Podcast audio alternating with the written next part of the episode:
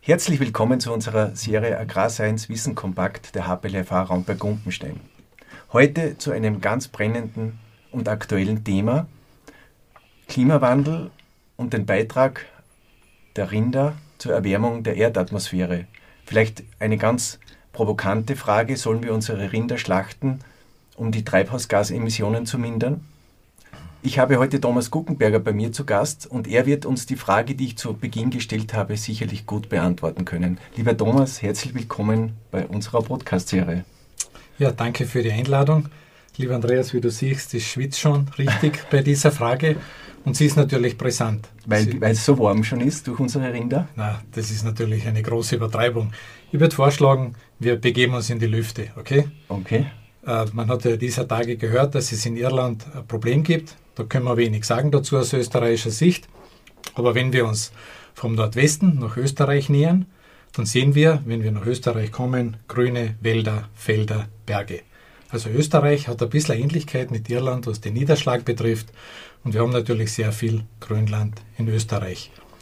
Aus diesem Grunde kommt es natürlich dazu, dass man diese Frage stellt, denn wo viel Grünland ist, sind auch viele Wiederkäuer. Und warum, wo ist das Problem bei den Wiederkäuern? Warum ist die Kuh so schlecht? Glaubt naja, man? Man glaubt, danke. Dann brauche ich es nicht verneinen. Man glaubt, dass die Methanproduktion aus dem Vormagen, aus dem Größten, aus dem Banzen ein so großes Problem ist, dass es sozusagen maßgeblich auf das Klima wirkt. Okay, mhm. weil bei der Fermentation äh, durch die Bakterien entsteht Methan und das wird sozusagen über das Maul abgegeben und genau. Methan wird als sehr bedeutendes Treibhausgas ja. eingestuft. Wir haben hier am Tisch vor uns ein Heu, ein ja. haben wir gerade frisch geerntet. Dieses Heu, wie man schon sehen kann, besteht aus Stängeln sozusagen und aus Blättern, die wir Menschen nicht essen können.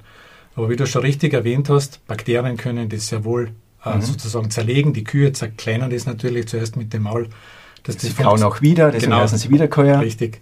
Und dann wird sozusagen aus ungefähr drei Kilogramm an Heu wird diese Menge an tierischen Produkten in Österreich. Okay. Und was immer verwechselt wird, und so kommt es zu diesem Unglauben, ist sozusagen die physikalische Wirkung, okay. die eine Menge Methan hat, mit jener Wirkung, die sie einen längeren Zeitraum in der Atmosphäre äh, erbringt. Und das ist bei weitem nicht das Gleiche. Das muss man jetzt noch mal erklären, das verstehe ich noch nicht. Ja. Der Unterschied ist, wir denken immer in festen Zeitgrößen. Okay. Beim Global Warming Potential, das wir heute ansprechen, sprechen wir immer von 100 Jahren.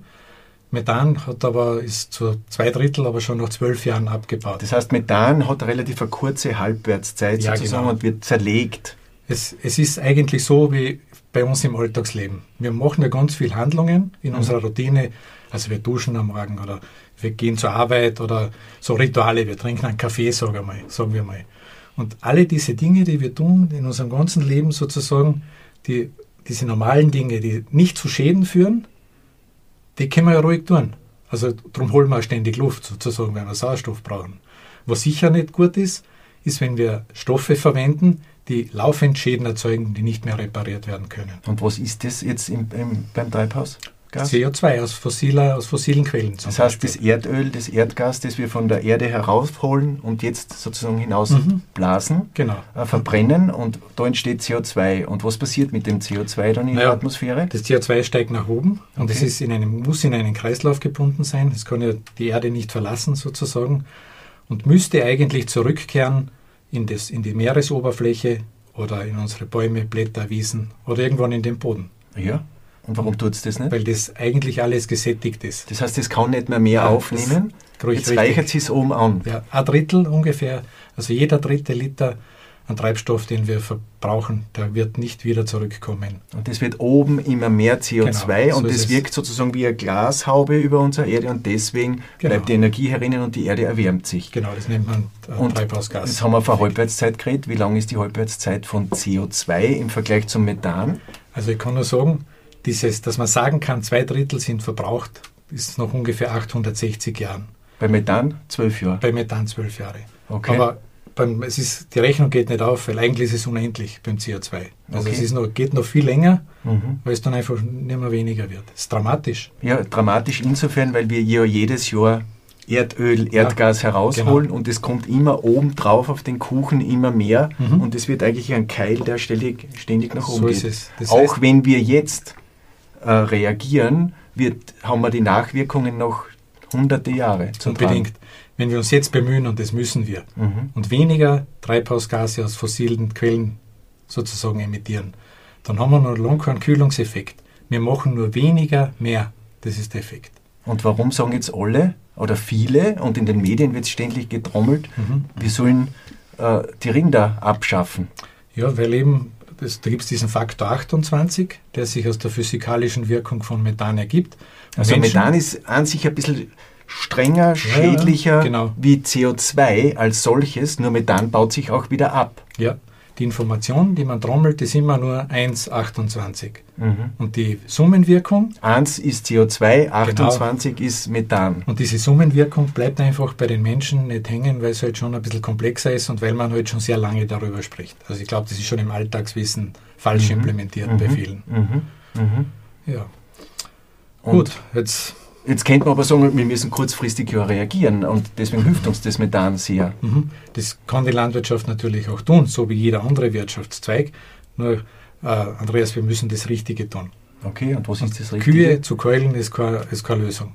Weil die Kuh selber, die im Grünland steht, die vielleicht auch Nebenprodukte der Industrie verwerten kann, die einen Teil sozusagen der Fruchtfolge im Ackerbau verwerten könnte, weil dort braucht man ja Kleegras und solche Dinge. Also lauter solche Futtermittel, die wir da am Tisch stehen haben. Mhm. Diese, diese Tiere verwerten was, was eigentlich keine Option dazu gibt. Also wir können es selber nicht nutzen, Nein. wir brauchen es aber, die Menschheit wird nicht weniger, sondern ja. wächst. Das ja. heißt, das Rind ermöglicht uns aus dem das zu machen, oder? Genau. Und 61 Prozent der gesamten österreichischen Biomasse 61 Prozent sind nur solches Futter. Da mhm. gibt es keinen Kunden dafür. Der Kunde, manche stellen sich das so vor, dass dann wird ein Wald dort wachsen oder so, oder Umtriebsholz für die Energieproduktion. Das mag schon stimmen. Aber dann, und man kann das auch tun, und das geschieht ja auch tatsächlich mhm. im Berggebiet, aber was wir Menschen brauchen, ist Eiweiß, wertvolles mhm. Eiweiß. Und das haben wir da drinnen im Rindfleisch. Oder und wir haben Käse. das im Käse, da ist dazu noch ein Fett drin. Oder in der Milch. Ja. Oder in der Milch. Also wie man das mit die Milch sozusagen mhm äh, verwertet, ist, ist eine Frage. Aber genau das, was du da am Tisch stehen hast, sozusagen, die, von drei Kilo von diesem Futter ergeben am Ende diese 300 Gramm Käse, in dem halt Fett und Eiweiß drinnen ist und diese Menge an Fleisch, die hier liegt. Und es ist sogar mehr, als wir natürlich verzehren sollen täglich. Also okay. das ist so, so ein Standortvorteil, den Österreich hat. Darum exportieren wir auch. Jetzt, Tom, äh, wir haben ja früher auch schon Rinder gehabt in mhm. Österreich, Milchkühe gehabt. Äh, wie ist denn da die Entwicklung von der Anzahl? Ja, das ist natürlich, die Menge ist der Treiber. Und es ist total spannend, weil 1890 Kaiser Franz Josef sein, sein, statistisches Zentralamt beauftragt hat, die Tiere zu zählen. In Österreich. In Österreich. Und mhm. weil damals die Zählung so genau war, nämlich auf Gerichtsbezirke, die lassen sich auch an das heutige Bundesgebiet sehr gut zuordnen, weiß man, wie viele Tiere es damals gegeben hat und wie viele Tiere es heute ja, gibt, sozusagen. Ja, ganz auswendig weiß ich es nicht. Also Rinder hat es deutlich über zwei Millionen gegeben, davon äh, über eine Million Milchkühe, sehr viel, aber auch Großrind, andere Ochsen und Zugtiere sozusagen im Rinderbereich. Äh, 270.000, wenn ich mich richtig erinnere, Pferde, also viel mehr Pferde wie heute. Das, das, das Heer sozusagen hat die Pferde mhm. verwendet, auch als Ackertiere natürlich in ganz Österreich vertreten deutlich mehr Schafe und Ziegen, viel weniger Schweine sozusagen okay. als heute. Und auch viel weniger Haustiere. Ja, äh, Katzen stimmt, und Hunde. Genau, stimmt. Jetzt kann man natürlich sagen, das Zählen, das gilt nicht, weil ja. das waren ja ganz andere Tiere, wenn man ein bisschen nachschaut in den historischen Büchern. Sie waren ein bisschen leichter Sie und kaum, ganz so kaum Milch geben und, mhm. oder sehr wenig. Und, aber, aber, Sie haben auch Methan emittiert? Ja, natürlich. Ich habe okay. das bewertet, mhm. wie viel die gewogen haben. Mhm. Weil ich davon ausgehe, dass die Körpermenge und die Futtermenge irgendwie in einer sehr engen Beziehung stehen. So, ja. Und sie waren tatsächlich eh nur um 5% schwerer. Man okay. würde glauben, es ist heute ein bisschen mehr. um 5% schwerer. Nein, heute sind wir um 5% leichter. Damals waren es schon um 5% schwerer wie heute. In Summe? In Summe, ja. In Summe? Natürlich. Nicht alle, Einzeltiere? Nein, nein, nein. Alle Wiederkäuer in Summe okay. haben 5% mehr gewogen mhm. als die Nutztiere. Die Wiederkäuer, muss ich sagen, heute wiegen. das heißt, eigentlich haben wir reduziert, oder, an Emissionen? Damit ja, in Österreich? Damit, damit haben wir zumindest sowas hergestellt wie Netto Null, würde ich sagen. Also mhm. es ist heute gleich viel, wie es damals war. Und deswegen sage ich immer ganz gern den Ansatz, den ich schon fast, also den ich fast auswendig kann, nämlich die Methanemissionen der österreichischen Wiederkäuer haben keinen zusätzlichen Beitrag zur Klimawärmung geleistet. Und deswegen verneine ich deine Frage. Nein, wir sollen die Wiederkäuer nicht keulen. Und wir brauchen sie, um wertvolle Lebensmittel aus Grünland zu machen. Sollen wir nicht vielleicht das Grünland abschaffen und umbrechen, Ackerbau betreiben mehr? Das wird so zu einem gewissen Grad kommen, denke ich mal, wenn es noch ein bisschen wärmer passieren, wird. Es dort, wo es geht. Dort, wo es geht, aber das, man soll sich das nicht so vorstellen, weil die, wenn man äh, bei Peter Rosecka zum Beispiel nachliest, Jakob der Letzte, was das bedeutet, Grönland zu pflügen mhm. und was dann da drunter rauskommt, sozusagen. Das heißt, es kann auch in die falsche Richtung gehen, weil es nicht nachhaltig ist? Das, das geht. Erstens einmal ist oft die Krume sehr dünn und die Fruchtbarkeit bleibt dann sehr gering. Dann holt man Steine aus dem Boden. Also es ist nicht zufällig Gleichzeitig so. habe ich Humusabbau ja. und das setzt wieder CO2 frei. Genau. Das heißt, wenn ich, mhm. wenn ich äh, Grünlandflächen umbreche, dann pumpe ich eigentlich wieder das schädliche CO2 genau. in, die, in ja. die Atmosphäre und das bleibt wieder über hunderte Jahre dort bestehen und das macht es auch wärmer. Mhm. Also ist es dann auch niemandem geholfen, Nein, oder? So ist es. Und es ist auch niemandem geholfen, wenn alles Wald wird, mhm. weil damit gehen wertvolle Ökosystemleistungen verloren. Die Landwirtschaft erzeugt ja nicht nur Nahrung, sondern sie erzeugt Kulturlandschaft. Sie erzeugt, auch wenn viele das oft nicht hören wollen, in diesen extensiven Gebieten sowohl Biodiversität als auch genetische Vielfalt an, an den Rändern der Felder oder an den ja. Almen zum Beispiel, wenn wir dieser Tage ja das sehr stark diskutieren. Ja, man Diese, braucht sich nur eine Kuhflade anschauen. Ein paar Minuten nachdem die Kuh die Kuhflade ausgeschieden hat, wird sie schon bevölkert von Käfern und, genau, und, und, und Fliegen. Und es, das heißt ja dann aber Biodiversität im tierischen Bereich. Sagen wir vielleicht auch bei der Düngung. Also die Tiere produzieren ja nicht nur Lebensmittel, sondern sie scheiden ja auch mhm. äh, äh Nährstoffe aus, die genau. sehr wertvoll für den Ackerbau wieder sind, oder? Ja. Und wenn ich gerade den vorigen Gedanken noch einbringe, also diese Ökosystemleistungen enden ja nicht dort, sondern da geht es um, um, um Sicherheitsfragen, Hochwasserschutz, Lawinenschutz und so. Also Kulturlandschaft bietet ja viel mehr. Unser Umweltbundesamt hat ja da Indikatoren herausgegeben, die gerade beschreiben, was eben dieses, was ist diese Kulturlandschaft oder die Landwirtschaft im Grünlandgebiet leistet. Und natürlich hast du recht mit dem Dünger am Acker, weil wenn wir das alles im Acker machen wollen, ohne Vieh, also vielloser Ackerbau. Das, wie soll das funktionieren? Wenn wir quasi ja fast die Hälfte der Nahrung dann zusätzlich aus dem Acker holen müssen, das würde ja wohl theoretisch gehen. Man kennt ja. Aber das heißt Intensivierung, ja, das heißt äh, Das heißt dort wendende Bodenbearbeitung, auf jeden Fall Handelsdünger, also das viele, also mehr, mehrere Ernten im Jahr, das muss erst einmal möglich sein sozusagen. Und man schielt immer ein bisschen so in, nach Indien oder irgendwo anders hin, mhm. in andere Klimazonen der Welt, wo das geht. Mhm. Das ist ja auch super, dass das dort geht, aber wir sind halt am 43. Breitengrad. Und eins muss man auch dazu sagen, wenn wir unsere Tiere reduzieren und sich unser Essverhalten nicht ändert, dann mhm. werden wir mehr Lebensmittel aus dem Ausland importieren ja, und, und damit ist der Welt dann auch nicht, ja, ist den Tieren nicht geholfen, ja. weil wir sehr enge, äh, sehr strenge Tierschutzauflagen in Österreich haben und gleichzeitig äh, die Emissionen äh, weltweit ja. damit nicht weniger werden, sondern sogar durch den Transport mhm. noch mehr werden. Also ist ja. auch keine Option. Ja, also was ist also dein Plädoyer jetzt an die Zuhörerinnen und Zuhörer in diesem Zusammenhang? Also ich plädiere für eine standortgerechte Landwirtschaft in Österreich. Das ist natürlich dort, wo das Grünland ist, ist es eine wiederkäuerbasierte Landwirtschaft. Die soll nicht vergessen, was ja natürliches Potenzial ist. Also mit Maß und Ziel. Mit Maß und Ziel. Die soll, mhm. kann natürlich schon ein bisschen auch Futter aus dem Acker holen, äh, Nebenprodukte verwenden und so weiter. Natürlich brauchen wir langlebig gesunde Tiere. Wir brauchen auch nicht äh, die ganz große Anzahl, sozusagen. Vielleicht haben wir tatsächlich, könnte man weniger Tiere haben, auch Wiederkäuer. Und vielleicht werden es auch weniger, mhm. ganz von allein, weil ja.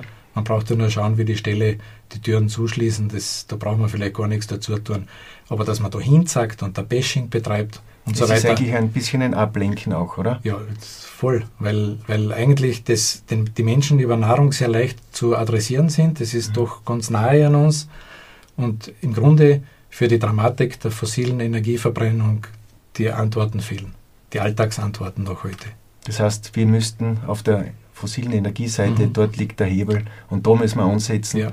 Und oft ist sozusagen eine einfache Antwort nicht die richtige Antwort, genau. eine falsche, oder? Ja die gibt da nur eine Zahl, jetzt nur zum Schluss, oder ich kann es dir nicht als Zahl geben, aber nur als Bild sozusagen. Die Summenwirkung der fossilen Energie, die in der Landwirtschaft verbrannt wurde, ja. die ist schon gleich viel wie dieser Pool an Methan sozusagen. Und der wird bald mehr sein, wie wir sozusagen überhaupt im Methan erzeugen, weil es da von Jahr zu Jahr die Selbst Schuld ein bisschen größer wird. Selbst die Landwirtschaft. Das heißt, natürlich ist die Landwirtschaft gefordert, mhm. auch ihren Beitrag zu leisten, ja. aber das ist eher nicht in der Abschaffung ja. der Wiederkäuer, sondern indem wir nachhaltige Energiequellen auch in der Landwirtschaft ja, einsetzen, so wie das jeden Österreicher und Österreicher in seinem alltäglichen Leben auch betrifft. Genau, das haben wir ganz nicht wie andere. Also haben wir genau gleich wie die Föst oder irgendein Industriebetrieb in Österreich, die sich alle gerade überlegen, wie sie denn die Energiewende schaffen. Und okay. das werden wir schon bocken. Ich danke dir für dieses kurze Gespräch mhm. zu diesem doch sehr wichtigen Thema, das uns sehr stark berührt und auch das auch jeden Österreicher und jede Österreicherin eigentlich berührt. Und ich hoffe, dass wir einiges äh, Ihnen mitgeben konnten, äh, wo Sie Neues erfahren konnten. Und damit darf ich mich von Ihnen verabschieden und auf Wiederhören. Raumberg Dumpenstein